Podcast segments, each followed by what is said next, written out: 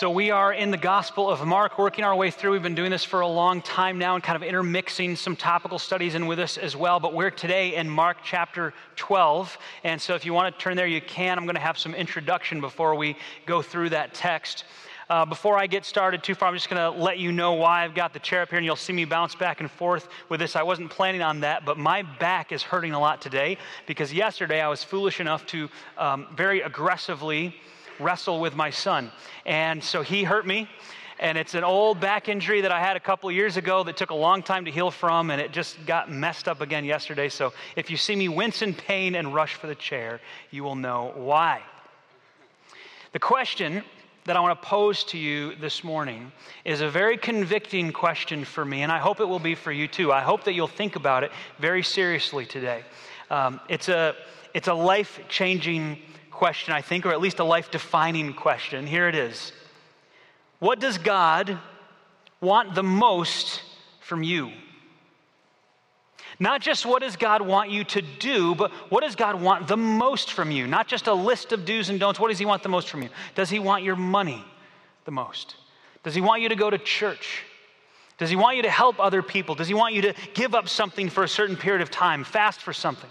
Does he want you to stop cheating, lying, arguing, fighting, stealing, whatever sin it is? Is that what God wants the most from you? Does he want you to live your life a certain way or talk a certain way? What is it that God wants the most from you? That's an important question, I think.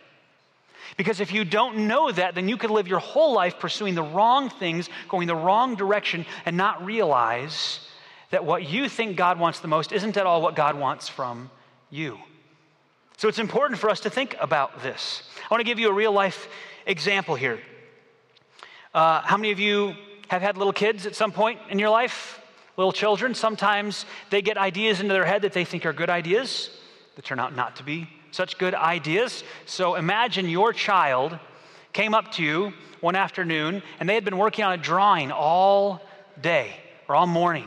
They were so excited about this beautiful artwork that they had created, but in order to see it, you have to go follow them up to their room. So you go upstairs to their room, and you walk in, and they show you their beautiful artwork. The medium is red marker. Wait for it. The canvas is white carpet. And yes, I took that picture.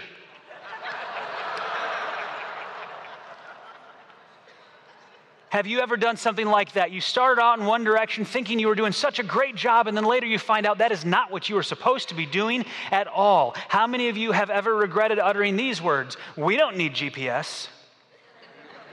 I can just find it on my own. And then you drive an hour in the wrong direction. I have done that. We do this all the time. What if what God wants from you is actually the opposite of what you think he wants the most for you? I think there are many well-meaning people in the world who do good-seeming things thinking that they're pleasing God when really it's not at all what he wants from them. They might even do lots of good things that actually keep them from doing the best things that God wants from them. And this is exactly the situation 2,000 plus years ago with the religious leaders in Israel. There were a bunch of religious groups and leaders of those groups, and these groups had different names. Some of them, of course, were the priests. Some were the scribes. Then there were the groups of Pharisees, some of whom were scribes. There were the Essenes. There were the Sadducees and other groups like this. These different factions all came up with different ideas of what they thought God wanted the most from them. And they tried to get other people to follow their group and join their movement and be a part of that because they knew what God wanted the most from them. And the truth is that all of these groups ended up missing the mark. They all ended up devoting their lives to things that were not what God wanted the most from them, but they thought it was. We're going to look at two men this morning. One is a Sadducee and one is a Pharisee, and he's not just a Pharisee, he's a scribe. So he's a teacher of the law. He's a very highly trained Pharisee. Not all of them were, but this man was. And we're not going to spend a lot of time with the Sadducee, but it's important to know that the Sadducees, they did not believe in the resurrection of the dead, and they didn't believe in angels. And the Pharisees are an interesting group. They have a lot of disagreements with the Sadducees, although those are two of the big ones. But the big thing about the Pharisees that you need to know is that the Pharisees were expert rule followers. They were great at following the rules. In fact, they were so great at following rules, they were also really, really good at making new ones. Lots of new rules that they created. And something you may not realize about the Pharisees, because oftentimes when we talk about the Pharisees, we think of them as the bad guys, right? These are the guys that Jesus condemned and talked about, and they were these awful, awful people. They thought they were doing what God wanted. In fact, they had some really good rationale for it. I actually firmly believe that the Pharisee movement would probably be really, really popular in some churches today, when you understand what they were trying to do. So here's what they did. The Pharisees looked at these centuries of disobedient Israelites and this cycle, this pattern. You've probably heard of it before, this pattern of the Israelites rebelling and God sending warnings and then sending judgment. And again, the cycle continued. Then they repent and they're restored, and then they rebel again and warnings and then judgment and repent and restored, and that whole cycle. The Pharisees looked at that whole thing and they said, never again. Never again are we going to be the kind of nation that is so disobedient that God has to send judgment like that again. And so we are going to take God's laws, God's rules, God's lines, and we are going to add layers to that as sort of a boundary that if you keep our lines and our rules, you'll never get to cross God's. There were 613 laws from the Tanakh, the Hebrew Bible, the Old Testament. And those 613 laws, the Pharisees took those and the scribes as well, and they added lots more to them. It's called building a hedge around a law. They built a hedge around the actual law. Here's the line, and I'm going to make another line over here because I don't want you to cross that line. Parents, you totally understand this. Because you know that as soon as you create a rule for your kids, it immediately becomes their responsibility to find a way to get as close as possible to that line while maintaining a plausible loophole. Isn't that true? So you walk in and you find an empty plate of cookies and you say, I thought I told you not to eat the cookies. And your kid looks back at you and says, but you didn't say I couldn't drink the cookies, so I dissolved them in milk. Isn't that what kids do? They find loopholes. It's like you didn't technically break the law, but you definitely violated the spirit of it. Those were my cookies.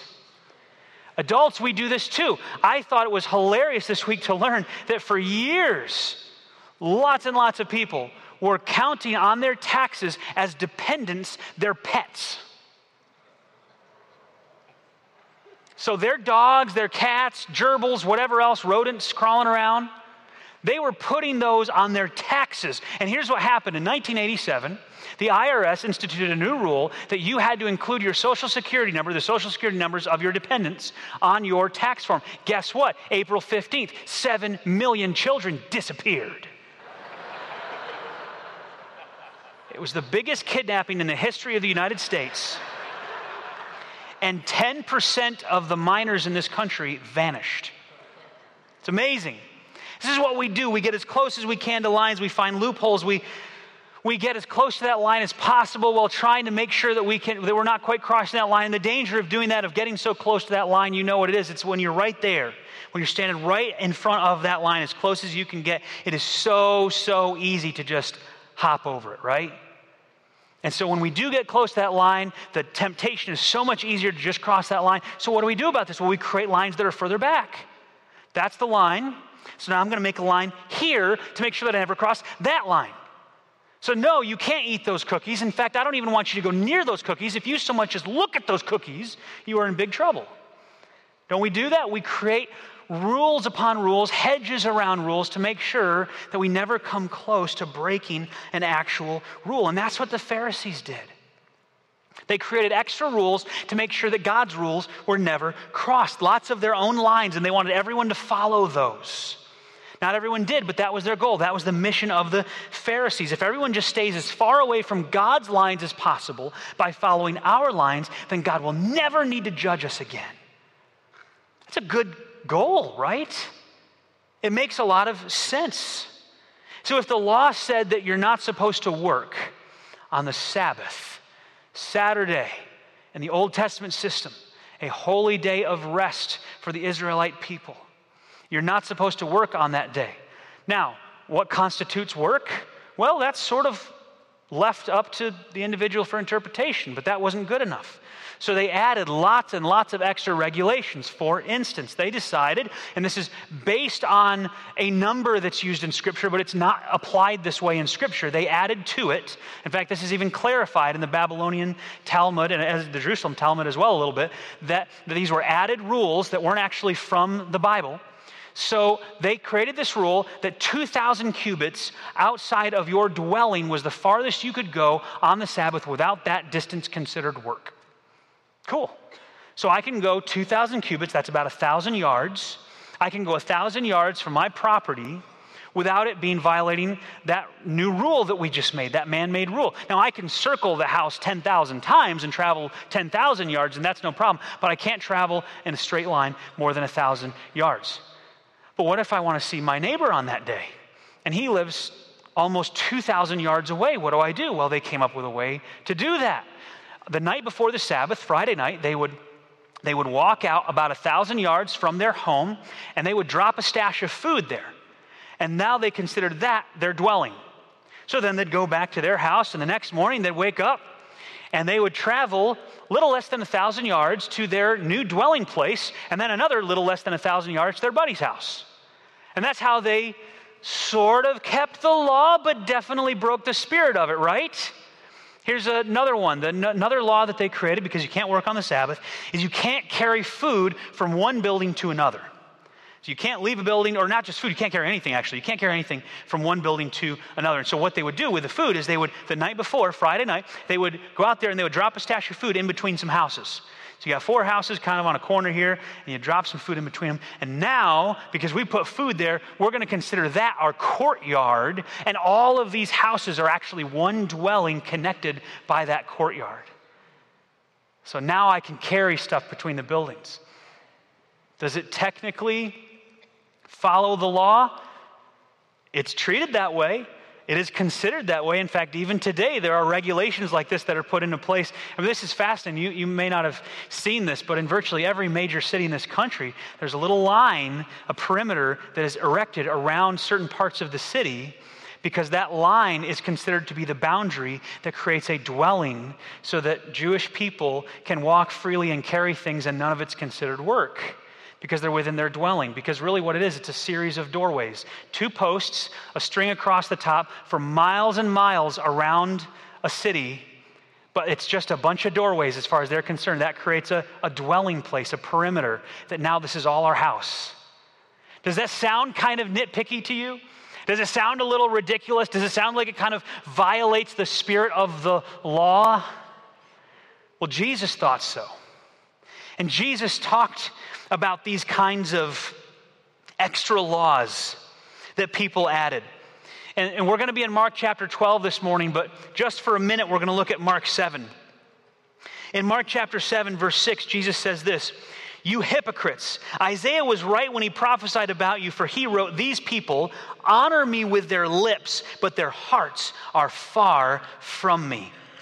Their worship," he says, "is a farce, for they teach man-made ideas." That is so critical. Man-made ideas as commands from God. Man-made ideas, commands from God. "For you ignore God's law and substitute your own traditions." This is what they were doing. And one of the most damaging things I have seen in churches today is when well-meaning people take principles in God's word, and they add their own interpretations and methods and approaches on top of that, and then they try to force those on other people as if they're equivalent with Scripture. It's very easy to do. We find ways of doing things that accomplish whatever the biblical principle is, and then we teach other people to do those things, and then the danger is we get to the point where we say that approach or that way of doing those things is the same thing as the scriptural command itself. And we get lots of extra rules, regulations, traditions that get added on, and it feels so holy. It feels like a good thing, like we're being extra spiritual, and we want everyone else to be extra spiritual too, so you got to follow all these extra things. And there's nothing wrong with having some of those extra hedges and extra boundaries and extra rules. Sometimes they're really important and needed. You can't get away from some of that stuff. But when we start treating those as if they're the same as Scripture, that's what Jesus is talking about here. That's what he's driving at. The Pharisees and the scribes added all these man-made rules to God's principles, and in doing so, they missed the very point of God's principles. That's what they were doing. What they thought God wanted the most. Strict adherence to a rigid set of rules is actually the opposite of what God wanted from them. So the question I have for us is this: what did God want from them, and what does God want from us? What does God want the most? We're going to go to Mark chapter 12. You can open the YouVersion Bible app if you have it. We're under events in there. You can go to efree.org/Bible if you don't have one handy. But if you want to turn to Mark chapter 12 in your Bibles, that's where we're going to spend almost all of our time together this morning. And hey, before we do that, let's just pray and ask God to bless our time reading His Word. Would you pray with me? God, we thank you so much for how you teach us. And you've been teaching us through this book of Mark. There's so many great things to learn from this. And I just pray that you would help us to internalize the message today, to be receptive to what you want to communicate to us, Lord, to help us to learn and grow from your Word, to learn what it means and to apply it to our lives. We pray this in Jesus' name. Amen. So Mark chapter 12, we're going to start in verse 18. And this is the story about the Sadducees. So we're going to start there and work our way up to this command that we're going to get to in a little bit. So there's this scribe that's going to come up to Jesus in a little bit. He's a Pharisee. This Pharisee scribe is going to come up to Jesus. He's going to ask a variation of the question that I've posed to you today. What does God want the most from you? Well, he's going to ask his version of it, which is, of all the commandments, which one is the most important? That's his way of saying, what does God want the most from me? So start in verse 18 of Mark chapter 12. Then Jesus was approached by some Sadducees, religious leaders who say there is no resurrection from the dead. They posed this question: Teacher, Moses gave us a law that if a man dies leaving a wife without children, his brother should marry the widow and have a child who will carry on the brother's name. Well, suppose there were 7 brothers. The oldest one married and then died without children. So the second brother married the widow, but he also died without children. Then the third brother married her. This continued with all 7 of them, and still there were no children. Last of all, the woman also died. So tell us, whose wife will she be in the resurrection? Which, remember, they don't believe in. For all 7 were married to her. Jesus replied, your mistake is that you don't know the Scriptures. Now, this would have been very insulting to them. You don't know the Scriptures, and you don't know the power of God. That would have infuriated them because it implies that they don't know God, and He does. You don't know the power of God, for when the dead will rise, they will neither marry nor be given in marriage. In this respect, they will be like the angels in heaven, who they also don't believe in. So Jesus is managing to get them on all sides here. But now as to whether the dead will be raised, haven't you ever read about this in the writings of Moses, in the story of the burning bush? Long after Abraham, Isaac, and Jacob had died, God said to Moses, I am the God of Abraham, the God of Isaac, and the God of Jacob. So He is the God of the living, not the dead. You have made a serious error. It's quite a scenario for these Sadducees to dream up, right? This is what you call an absurd hypothetical. Like, on what planet would this ever happen? 7 brothers end up marrying the same woman and dying in succession. So the older brother marries her, dies. Second brother marries her, dies. Third brother. There's a pattern here that I'm wondering if it should cause us to look into the cause of death. I don't know what exactly is going on in this situation. But they've thought up this story to try to trap Jesus in this awkward situation. How do you respond to this? At the resurrection, which you believe in, but we don't, so this is not a problem for us. At the resurrection, after that, whose wife is she? Is she the oldest brother's? Well, what about the other 6? That leaves them without a spouse. Isn't that kind of like adultery? Or is she married to all 7 of them? How is that going to work? What an uncomfortable question to have to answer. And yet Jesus handles it with ease. He amazes the crowd here with his ability to answer this question. Eventually, he's going to silence people from asking more questions because he does such a good job answering this question. And it's as if he has firsthand knowledge of heaven as he speaks about these things with great authority. He shows that God uses the present tense when he's talking about Abraham, Isaac, and Jacob after they've left this earth. God says, I am presently their God. So he's the God of the living, not the dead. So Jesus attacks the resurrection. He manages to get in an attack on their belief in the angels as well. No resurrection, no angels. Jesus says, nope, there is a resurrection. Here's some proof from the scriptures that you say you follow. And then angels are real as well. Now, you may have noticed in the intro video this morning that Matthew, Mark, and Luke are called synoptic gospels. That means they're very similar. They have a lot of parallel information in them with little bits of detail from the different eyewitness accounts that help us to put together the whole picture. It's very helpful. And over in Matthew's gospel, Matthew tells us that there was this huddle of Pharisees that was listening to this answer that Jesus gave. And they sort of pulled themselves aside and talked about this answer and tried to come up with something that they could use to trap Jesus. Now, the Pharisees liked Jesus' answer because they disagreed with the Sadducees on the resurrection and the angels. So they were happy with his conclusion here, except for one thing. If there's one thing that the Pharisees and the Sadducees agreed on more than anything else, it was hating Jesus. See, Jesus was an equal opportunity offender when it came to religious hypocrites. And so he attacked the Sadducees and the Pharisees. He had no problem. And now as he's getting closer to his time coming where he's going to give his life, he's becoming more and more blunt, more and more confrontational. And so now this group of Pharisees, this is what Matthew tells us. Mark doesn't include that detail, but these Pharisees, they go and decide we have got to confront him with something of our own. And so you're going to see this scribe, as Mark calls it, is going to come back in and challenge Jesus with a question, but he's a Pharisee. We know he's a Pharisee from Matthew. So look at verse 28. Verse 28 of Mark chapter 12 says this, one of the teachers of the religious law. Now that's how this version translates scribe for you, because that's what they were.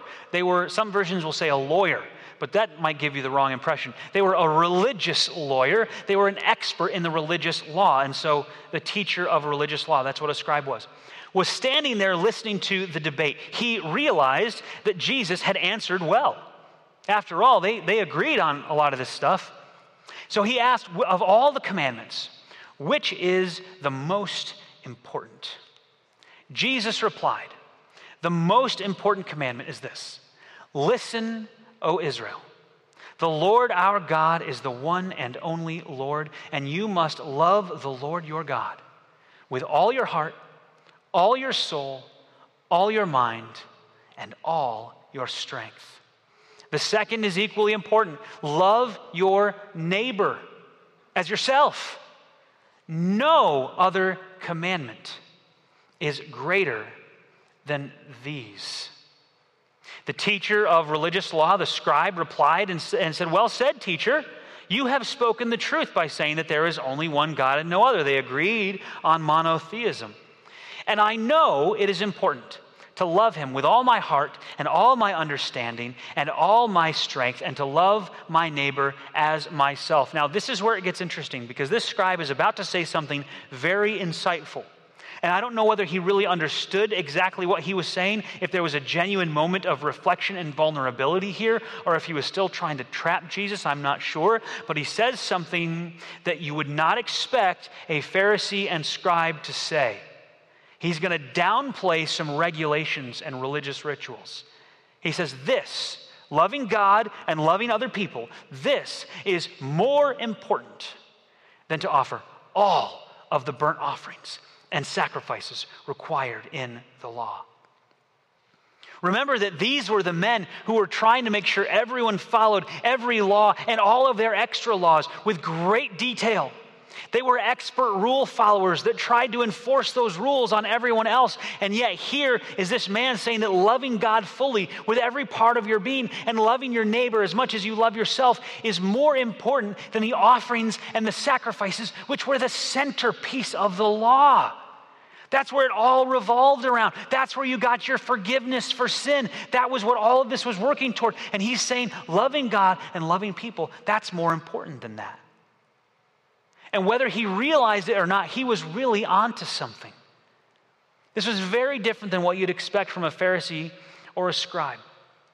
I want to share with you how Jesus describes these Pharisees and scribes. This comes from Matthew chapter 23. Matthew 23, verse 4 says, they, the scribes and Pharisees, they crush people with unbearable religious demands and never lift a finger to ease the burden. Everything they do is for show. On their arms, they wear extra wide prayer boxes with scripture verses inside, and they wear robes with extra long tassels. What sorrow awaits you, jumping down to verse 23, what sorrow awaits you, teachers of religious law, that's the scribes and Pharisees, hypocrites, for you are careful to tithe, even the tiniest income from your herb gardens, but you ignore the more important aspects of the law, justice, mercy, and faith. You should tithe, yes, but do not neglect the more important things. Blind guides, you strain your water so you won't accidentally swallow a gnat, but you swallow a camel.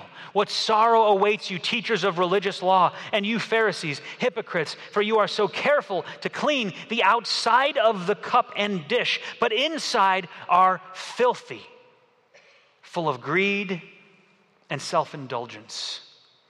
You blind Pharisee, this is amazing. First, wash the inside of the cup and the dish, and then the outside will become clean too. What was Jesus saying here? They had missed the point. The point of the law was not strict adherence to a bunch of rules. That was not what God was trying to accomplish by putting these into place. And it certainly wasn't so that they could add a whole bunch of extra rules on top of that and expect everyone to follow their traditions and preferences and convictions as if they were doctrines or dogma. That's not the point. And so, the admission of this scribe in saying that loving God and loving others is more important than all those other things, that's a big deal. That's huge. And Jesus acknowledges that. He says back in Mark 12, verse 34, realizing how much the man understood, Jesus said to him, "You are not far from the kingdom of God." Imagine being that scribe in that moment when you've just tried to trap Jesus. And now he is saying back to you, you're not far from the kingdom of God. Did that cause a gulp in his throat? His buddies are watching all of this, and now the guy he's supposed to go attack is telling him he's pretty close because of this little admission that he just made. I don't know exactly what he was thinking there, but it's amazing. And then after that, no one dared to ask Jesus any more questions. You know, Jesus was 2-0 on the day, and nobody else wanted to join the loser column, so they just figured we're just going to leave him alone for the rest of the day. We're going to go recheck our notes and see if we can challenge him some other time. So what I want to do in the time we have left here is to unpack what Jesus is saying. What does it mean? Love God with everything you are and love others as you love yourself. Matthew's gospel adds a little bit more detail here. He shares something else that Jesus says, and Mark didn't include this for us, but thankfully we have multiple gospels, so Matthew gives us this little piece of information. Jesus said this at the end, after he talks about the loving God, loving others, then Jesus says, the entire law and all the demands of the prophets are based on these two commandments. The entire law and all the demands of the prophets are based on or depend on these two commandments. Now, how many of you are visual learners? Anybody a visual learner? You like illustrations? I love illustrations. I need some kind of a picture, something that's going to help me to remember and figure out what's going on here. So here's the picture that I have for this. What does God want from us? How should we live? We are going to build a house. And the foundation of that house is going to be love God, love others. That's the foundation that everything else is built on. And then we're going to add some framing to it. Some walls, some structure gets added on top. And we're going to say that this framing, the walls, the structure that's built on top of this foundation of loving God and loving others, these are all the other commands, all the other instructions, all the other principles. If you're under the Old Testament system, which everyone was at the time Jesus was sharing this, if you're under that Old Testament system, this is the commands and demands of the prophets, the law and the prophets. If you're a New Testament believer and you're a follower of Jesus, this is going to primarily be the principles and instructions in the New Testament, which largely echo and clarify what you see in the Old Testament, but without all of the regulations and the sacrificial system and all of that. So this area up here is kind of like the principles and instructions. That's the framing. Now, watch carefully what happens next. Now we're going to start to add some of the other stuff, the finishing touches in the house. And you're going to see that my art skills are absolutely fantastic. That's a table. There's a chair. We're going to put a light in here. Isn't that beautiful? A rug. We probably need a happy tree, right? There's your happy tree. We're going to put some art on the walls. All of these finishing touches that go in here, these are all the extra things that we put on top, okay? The traditions, the methodology, the approach that we have to how we live out these principles. And there's some good stuff there. That's not all bad stuff. But the foundation here is love God, love others. And then on top of that foundation, Jesus says all the other commands and demands, all of those are built on top of those two, love God and love others. So this is the foundation. And there's all these other biblical principles that go on top of that. And then we have ways of doing those things. We have hows, we have methods. And that's the furniture, the cabinets, the lighting, the artwork, the rugs, the wall colorings, all that stuff that goes on there. Now, all that extra stuff that we just added, all those finishing touches, are those necessary for that house to stand? No. The framing and the foundation were already there and standing, but those are extra little things that it sort of takes to live and function in the culture, the setting, the family, whatever it is, and to carry out some of those biblical principles. And they're not necessarily bad things. Let me give you an example here. So the foundation is love God, love others. Then on top of that, there's going to be a biblical, we'll say it's a principle, instruction, command, and let's use this one. Pray for all people to understand the truth so that they can be saved. Paul says that in 1 Timothy 2. Pray for all people so they would understand the truth. Paul says they want prayers lifted up for everyone everywhere. He talks about some rulers so that they would understand the truth because God wants them to be saved, okay? So that's a biblical principle. Now, then on top of that, we add kind of our other stuff, the finishing touches. I'll just call this the how or the methodology. And what does that look like? Well, when we pray, you need to close your eyes and fold your hands or hold the hands of people around you or kneel by the bed. You should really have a journal where you can write down your prayer requests and keep track of the answers. Now, are all of those good things? Yeah, there's nothing wrong with them. But that's the extra layer that we put on top. Those are the things that we get used to doing that if we're not careful, we could end up confusing those for the foundation. He didn't close his eyes when he prayed. I'm not sure if he's saved. Isn't that what we do? We add these layers on top, and before long, all we see are the layers. All we see are the extra things, the extra rules, the extra lines that we've created in addition to God's lines, and they're not necessarily a bad thing until we confuse them for the foundation, until we confuse them for the things that really matter. It's adding our own rules to Scripture and confusing them for Scripture itself. Now, Jesus took this even further because he actually said, hey, these commands and demands in Scripture aren't even the most important thing. It's love God, love others. That's the foundation on which all of that stuff is built. So, what does God want the most from you? He wants you to love him. He wants you to love others who are created in his image, and everything else is going to flow out of that.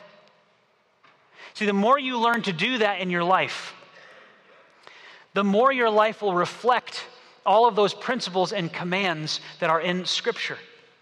Remember what Jesus said about the cup and the dish? Here's a cup. Jesus said that what they were doing is taking a cup that was dirty inside it out, and they were cleaning the outside. Lots of good religious seeming things. Lots of doing the right stuff, going the right places, saying the right things so that people thought you were a good religious person. But on the inside, it was filthy. And what did Jesus say? Here's what you should do. First, clean the inside of the cup, and then the outside will become clean as well. Now, those of you who have washed a dish before know that that's not true. If you have a cup that is dirty inside and out, and you clean the outside does not magically become clean. It'd be nice, but that's not how it works. See, Jesus wasn't talking about cups or dishes. Jesus was talking about people. And with people, he says that when what's inside changes, the outside will change as well. We tend to focus on the outside, the external behavior. And what Jesus says is, I want to focus on the inside. I want to transform you from the inside out. See, oftentimes, we don't really love people like Jesus says we're supposed to. We don't really love people. We love when they think we're better than them. We love what we can get from them. We don't really love people, but we love that good feeling we get when we do something for them, and it makes us look like we love people. And we don't always love God. We love the blessings that he gives to us. We love the fact that because of what he's done for us, we don't have to suffer the penalty for our sins. We don't always love God, but we love treating our regulations and extra rules as if they're his. See, that's how oftentimes we don't really love people or love God. And if following Jesus means following a bunch of rules to you, then you need to get to know Jesus better. Because that's not what it's all about. A lot of people think that Jesus in the New Testament, the God of the New Testament, is all about love, and the God of the Old Testament is all about rules and regulations. And Jesus is saying just the opposite. He's saying it was never meant to be that way. You made it that way. And I want to show you an example of this. This is from the prophet Hosea. He's speaking, God is speaking through him. And in Hosea chapter 6, this is what God says. O Israel and Judah, what should I do with you? Asks the Lord. For your love vanishes like the morning mist and disappears like dew in the sunlight. Isn't that poetic? Your love, it was there for a fleeting moment, and then it just dissolved. It was barely there. I sent you my prophets to cut you to pieces. Now, does he mean physically, with violence, with judgment? No, to slaughter you with my words, with judgments as inescapable as light, when God could have sent immediately physical judgment on the people because of their disobedience and rebellion from him and violating the covenant that they had with him. Instead, he sent them prophet after prophet, warning after warning, to cut them to pieces with words, to bring them back to him. Judgments as inescapable as light. Why would God do this? Why would God give them all these warnings? Why would he keep entreating them, begging them, come back to me? Why would he do that? Here is why. I want you to show love, not offer sacrifices. This is God in the Old Testament, the God that set up the sacrificial system, saying, what I really want from you is to show love, not offer sacrifices. I want you to know me more than I want burnt offerings. Show love, not offer sacrifices. That's what I really want. I want you to know me, not offer burnt offerings. I didn't give you rules so you could become expert rule followers. I gave you rules to protect you, to point you to a relationship with me, because I am the best thing for you. And when you run away from me, you do so at your own peril. There will be consequences to that. And so I set up this system of parameters and guidelines to help point you continuously back to me. Not so you could be expert rule followers. That's not the point. And what they did is they turned God's system of rules that were meant to help be boundaries to keep them focused on him and on the right things and obedience to him, and instead they started turning those rules into their God. They worshiped the rules instead of the rule giver. It's exactly the opposite of what they were supposed to do. So what does God want the most from you? He wants you to love him. He wants you to love people who are created in his image. And when you learn to love God and love others, those other things are going to flow out of that naturally. It's the right order, the right sequence.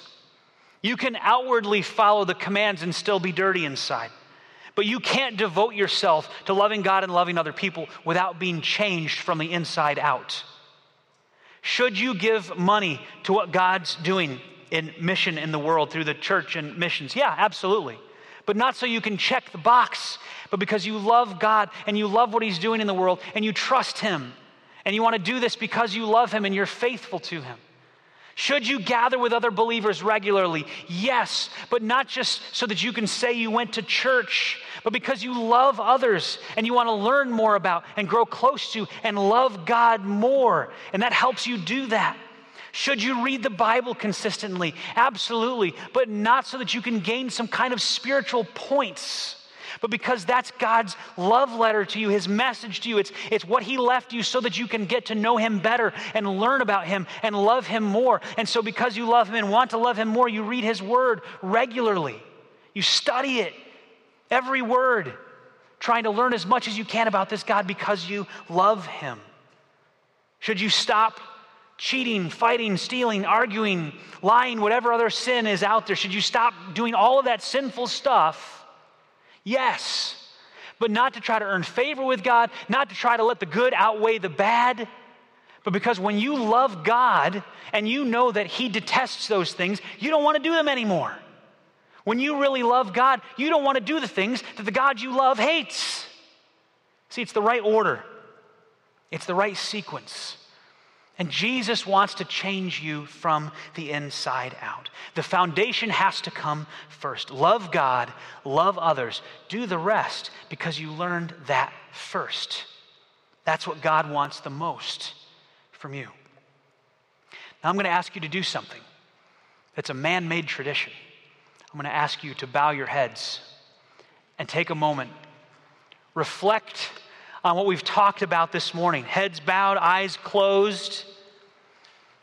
After this, we're going to sing a final song. Our prayer team will be up here, and if you want to pray with someone about anything you've heard this morning or anything else, come down front. But while your eyes are closed, your heads are bowed, nobody's looking around, it's just you and God right now, just a time to reflect and think and ponder. And here's what I want to ask you. Have you been living your life like a Pharisee? Have you been living your life so focused on the rules that you forgot about the rule giver? That you've invested so much into making sure everything looks the right way, sounds the right way, you do the right things, go the right places, that you don't really have that relationship with your God? Now is a perfect time to make a commitment. Now is a perfect time to pray to God and just say, God, would you give me a better love for you? Would you help me to learn to love you and know you more? And would you give me a love for other people? If you pray that prayer, I promise you God will honor it. God, would you give me a love for other people? Because sometimes we don't get along, and sometimes I don't agree with them on different things. Would you help me to love them even in those times?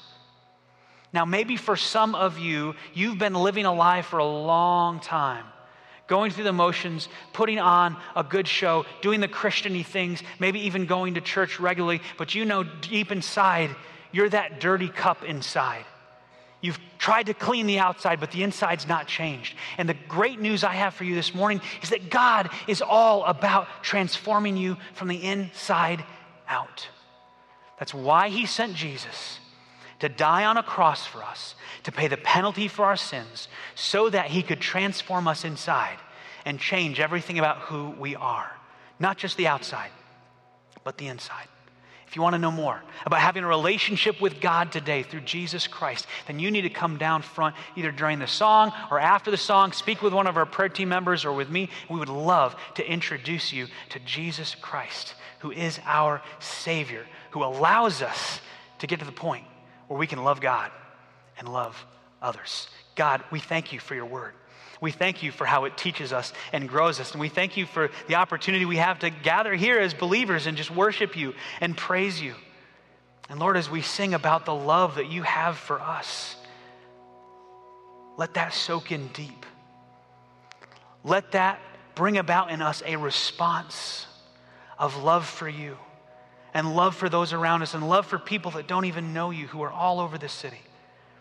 Lord, I pray that our love for you and our love for the people that you created in your image would just flourish and abound, and that it would start right here, right now. In Jesus' name, amen.